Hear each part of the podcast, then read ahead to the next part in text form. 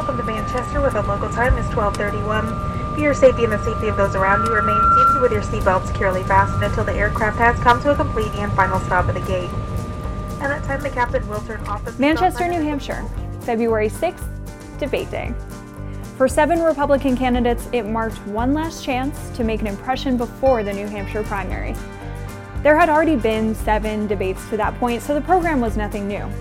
But the thing about debates is you never know when they'll surprise you. From the filing center that night, I watched on television along with hundreds of other journalists in the room and 13.2 million viewers across the country as something truly remarkable happened. This exchange between Marco Rubio and Chris Christie. Those are the facts. Here's the bottom line. This notion that Barack Obama doesn't know what he's doing is just not there true. There it is. He knows exactly there it is, what he's the memorized 25 second he's, speech. Well, that's the, that's there the it reason is, everybody. why this campaign is so important. Looking back now with the benefit of a few months worth of hindsight, that moment on a debate stage in New Hampshire was a significant turning point in the Republican race. If not for that misstep, Rubio was on track to place second in New Hampshire. He would have sailed into South Carolina with the wind at his back, putting him in a strong position to win there. But none of that happened. Here was Rubio on primary night in New Hampshire. But I want you to understand something. I want you to understand something. Our disappointment tonight is not on you, it's on me. It's on me. I did not. I did not do well on Saturday night, so listen to this. That will never happen again. Meanwhile, Trump won New Hampshire and he went on to win South Carolina too. And well, you know the rest. This is Trailhead, a podcast by Real Clear Politics. I'm Rebecca Berg. In this series, we'll explore the quirky markers on the path to the nominating conventions through some of the standout moments in this year's primary process. As a political reporter, I've been there for many of these twists and turns, but even with Donald Trump and Hillary Clinton now the presumptive nominees, this whole thing can sometimes seem unbelievable. I mean, seriously, how did we even get here? Debates are always a major part of the process, and at times they have changed the course of elections. Remember when Rick Perry was on the rise in 2012 until this happened? But you no can't. but you that. can't name the third one. The third agency of government, Yeah. I would I would do away with the education, uh, the uh, Commerce. I, I, commerce, and let's see, I can't. The third, sorry. Oops. More people tuned into the primary debates this cycle than ever before. But if you think about it, debates are a bizarre way to measure candidates and help pick our next president. What does a politician's ability to stand on stage and recite back his or her talking points tell us about anything, really? Yet debates are held in such high regard that they involve a years long planning process by the parties and the television networks, and they are still the single biggest stage a candidate will stand on during the primary. On the morning after the New Hampshire primary, I met with Steve Duprey in his office in Concord to learn more about how debates come together and why they're such a big deal. Maybe you can set the stage a little bit by telling me what the RNC values about debates and how they try to Yeah. frame them. Uh, at this point, that could, them. that could be entirely up for debate. But Duprey is the Republican National Committee man from New Hampshire and chairman of the RNC's Debates Committee. That is to say, he was responsible for making sure the debates didn't get completely out of control this year, like they did in 2012. There were 20 something Republican primary debates that cycle, so many that on a few occasions there would be multiple debates in a week. there was no maximum. There were 21. It was basically a network would call a debate. A candidate would have to assess who was going to be there. If they didn't show up for that debate, they'd get blamed by whoever else was on stage of being a chicken. And uh, there were debates called, you know, two weeks or a week before a leading candidate had a fundraiser scheduled. The invitations had gone out. It was a mess. This time, the Republican Party hashed out the debate schedule in advance. If any candidate participated in an unsanctioned debate, they'd be barred from the sanctioned ones. Problem solved. Except this cycle brought a completely new, unforeseen problem. 17 Republican candidates wanted in, and it was left to the television networks to decide how to accommodate them.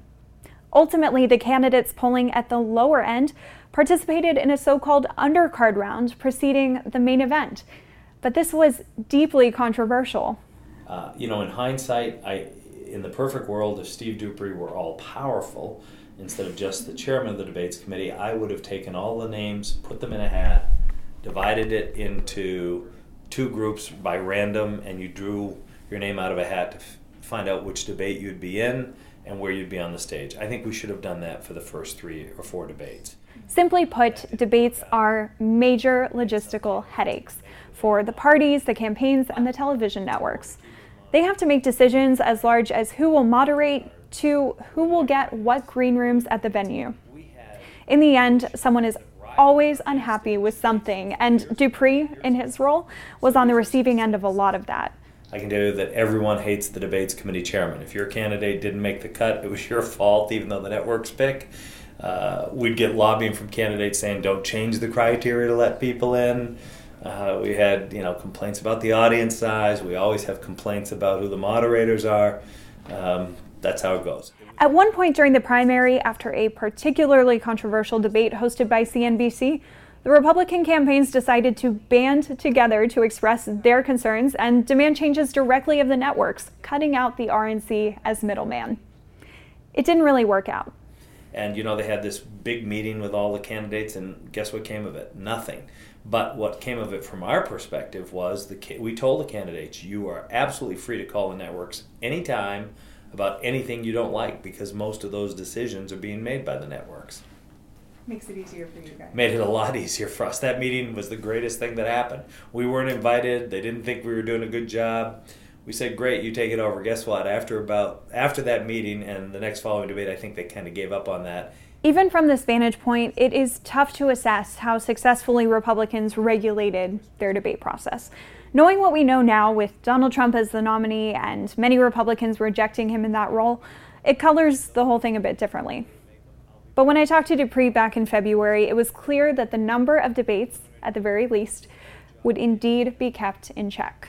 So it's a lot better than it was. There's room for improvement. It's a hell of a lot better than what the Democrats have tried to do.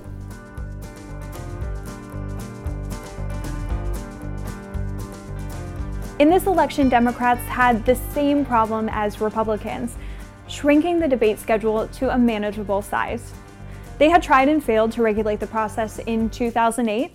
After the DNC announced its schedule that cycle, the networks that were excluded, like Univision, just planned their own debates anyway. There was no enforcement mechanism. Instead of the six debates the Democrats had called for, the number quickly climbed into the 20s. At the time, Mo Elleithee was working on Hillary Clinton's presidential campaign as her traveling press secretary. Now he's executive director of Georgetown University's Institute of Politics and Public Service. I think there was some excitement that there was going to be some order to this process. But then, once you get to the point, yes, it becomes incredibly taxing. Right? When the things start to unravel, again, you're going from debate to debate prep to debate to debate prep. I mean, 20, 27 debates or 28 debates over the course of the first one was I think at the beginning of May or the end of April, I don't remember. And then there was a little bit of a lull. But most of them started that fall and went through, you know, the the first big wave of primaries. Um, it just it is a huge, huge time suck. And so, what is what is And- and- any and- voter getting out of debate number 26? Well, and that's the point, right? The point is, it is a on your time.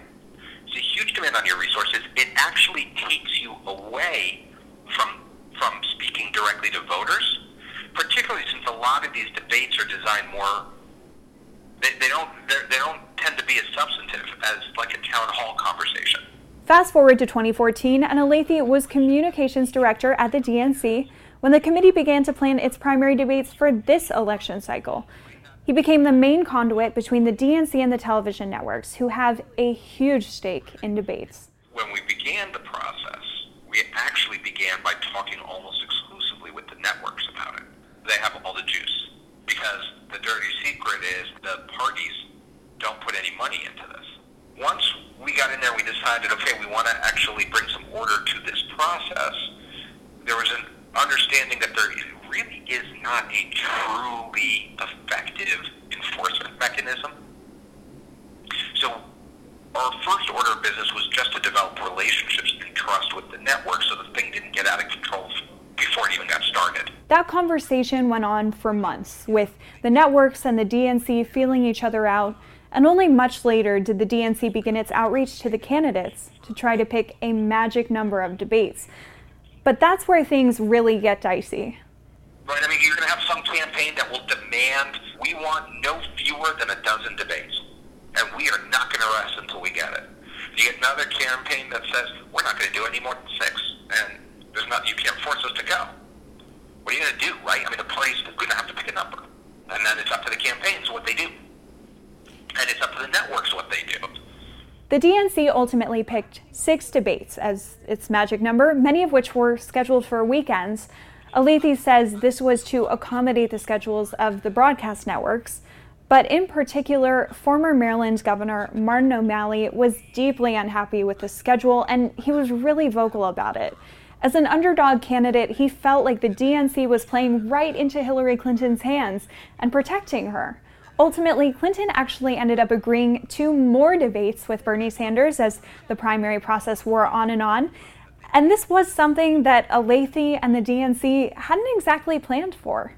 And if the candidates want to do more debates, DNC is not going to stop it. If every candidate says yes, we're not. DNC can't stop it. RNC can't stop it. So what are they going to do? Punish their entire field? If all the candidates and the network all agree to something, they don't need the, they don't need the party. It is difficult, I know, to fathom how any televised political event could be worth all of this drama. But having committed a lot of his own energy to the process over the years, Elleithee still thinks it's worth it. Right, to a candidate like a Martin O'Malley or a Jim Webb, you know, a candidate who's not as well known as a frontrunner, it matters because it is how they get their name out there. It is how they get seen a lot of times, how they get introduced in many ways. If you don't have a lot of money and you don't have a lot of name ID, you don't have as big of an infrastructure, being able to stand on that debate stage with your opponents and make your case um, can make or break you. If you're on the other side of the spectrum, if you are a front runner, debates can, can solidify your lead or they can trip you up.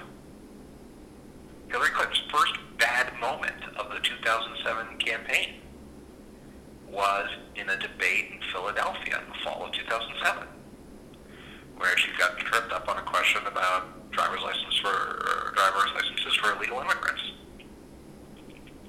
And you know, we did 27 or 28, you know, 27 debates. She probably won 26 of them. But that one bad moment, you know, created a narrative that you know gave Barack Obama an opening. Jeb Bush was one early frontrunner in the primary who really, really struggled with debates. He was awkward and he never seemed to command the stage. Here's his former advisor, Michael Steel, who was involved in Governor Bush's debate prep. He is by nature a policy focused person, a person who is proud of his record in Florida and proud of the plans that he was offering he was clearly uncomfortable with the performance aspects of uh, of the debates. In fact, you, heard him speak publicly about the fact, well, it's not really a debate; it's a series of two-minute ads where um, or set pieces, and that really frustrated, really clearly frustrated him. Um, and he got better at it. If Bush was not naturally predisposed to the format of modern presidential primary debates, he was also out of practice. He hadn't run for office in about 12 years, and debating isn't exactly like riding a bike. There's also no denying the fact that he hadn't uh, been a political candidate in longer than most of the other candidates. Obviously, Donald Trump had never been a candidate before, but um, you know it had been several years since uh, since the governor had been a candidate, and and it showed. There was a there was a rustiness to some of those early performances, uh, but I think that by the end, uh, the Manchester debate, the Charleston debate. I thought he had some really strong moments. Uh, it was just honestly at that point it was harder and harder to you know it slipped in the polls and it was harder and harder to grab time. He's also by nature uh, a polite person, and the idea of interrupting, of forcing himself into the conversation, didn't come naturally to him. And again, that was something he got better at uh, as the as the campaign went on. But even into January and February, you were looking at, a, you know, you were looking at a pretty big uh, group of people on stage, all fighting for time, and a lot of them much more ruthless about it than Governor Bush was. Part of the problem for Bush was also that he and his team began by approaching the debates as if this were a normal election cycle with normal candidates. They figured there would be a place for sober policy discussions, but as we all learned very quickly, that was not the case. Well, we began the process almost completely 100% wrong.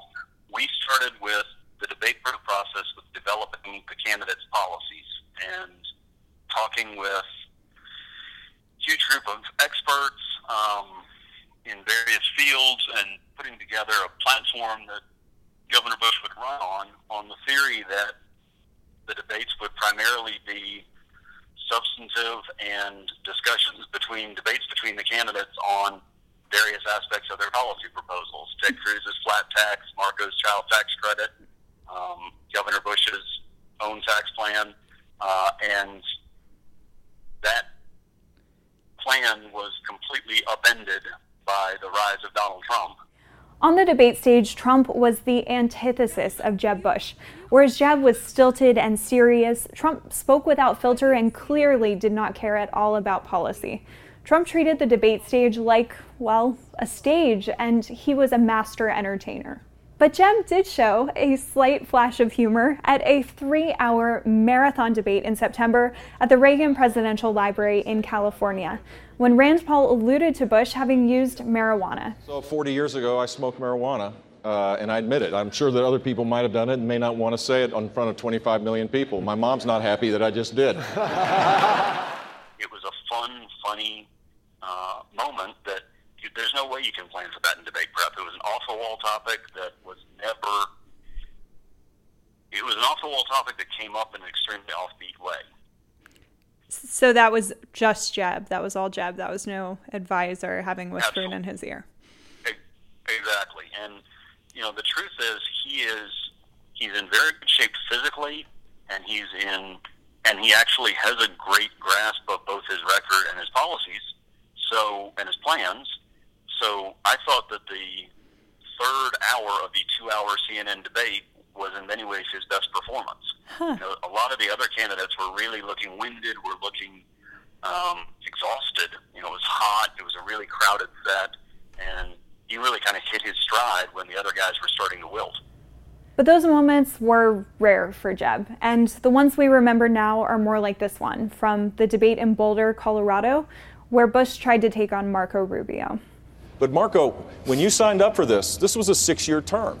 And you should be showing up to work. I mean, literally, the Senate, what is it, like a French work week? You get like three days where you have to show up? You can campaign or just resign and let someone else take the job. Well, let me tell you, I don't remember you ever complaining about John McCain's vote record. The only reason why you're doing it now is because we're running for the same position and someone has convinced you that attacking me is going to help you. Well, I've been Here's the bottom After line. debates like that and like Rubio's disastrous New Hampshire performance, the candidates' aides still file into the spin room to try to make the most of it. And it can be grueling. You feel like you've been punched in the gut. It's really easy to um, go and, you know, go into the spin room when something has gone well. It takes a lot of grit to do it when something has gone poorly. I will give um, Danny Diaz, our campaign manager, enormous credit uh, for after that Boulder debate. It would have been very easy to, spend, to send somebody from the com staff or Tim Miller or me or any any of a number of other surrogates in there, and he walked in just surrounded by reporters drinking a some kind of soda, grabbed the can on the way in, and was just standing there in this scrum of reporters, all of whom basically wanted him to say, you know, we blew it, and just sticking to the message of you know what we were what we were there to talk about. Yeah. It took a lot of grit and a lot of a lot of mental toughness to do that. A quick note about the spin room. It is chaotic and noisy, with reporters hyped up on adrenaline and free Diet Coke, jostling for position around candidates and aides, people everywhere getting pushed and pulled and bonked by television cameras.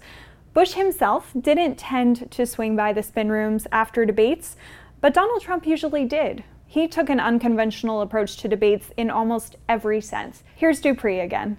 You know, before the first debate, in Cleveland, uh, everybody was doing a walkthrough. The candidates had to go and stand up, and uh, if I'm correct, if I remember, I'm pretty sure I am. Donald Trump didn't show up. He sent a stand-in to you know for size and lighting. He was out playing a round of golf, which you know this that's probably was the best debate prep for him. Hmm. Uh, everybody does it differently. Back in New Hampshire in February, I reflected with Duprey on the debate process. Donald Trump had skipped a debate before Iowa, and it hadn't seemed to matter much. When he was on stage, he glossed over policy details and dodged the tough questions, and sometimes lived in an alternate fact universe. Particularly in this new reality TV campaign world, it struck me that we were learning less and less about the candidates on that stage and what they stood for.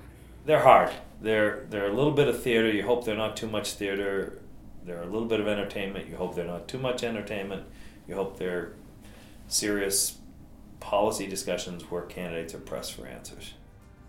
Still, there are some campaign traditions that continue to make debates look exceedingly civilized and illuminating. We'll dive into one next week on Trailhead.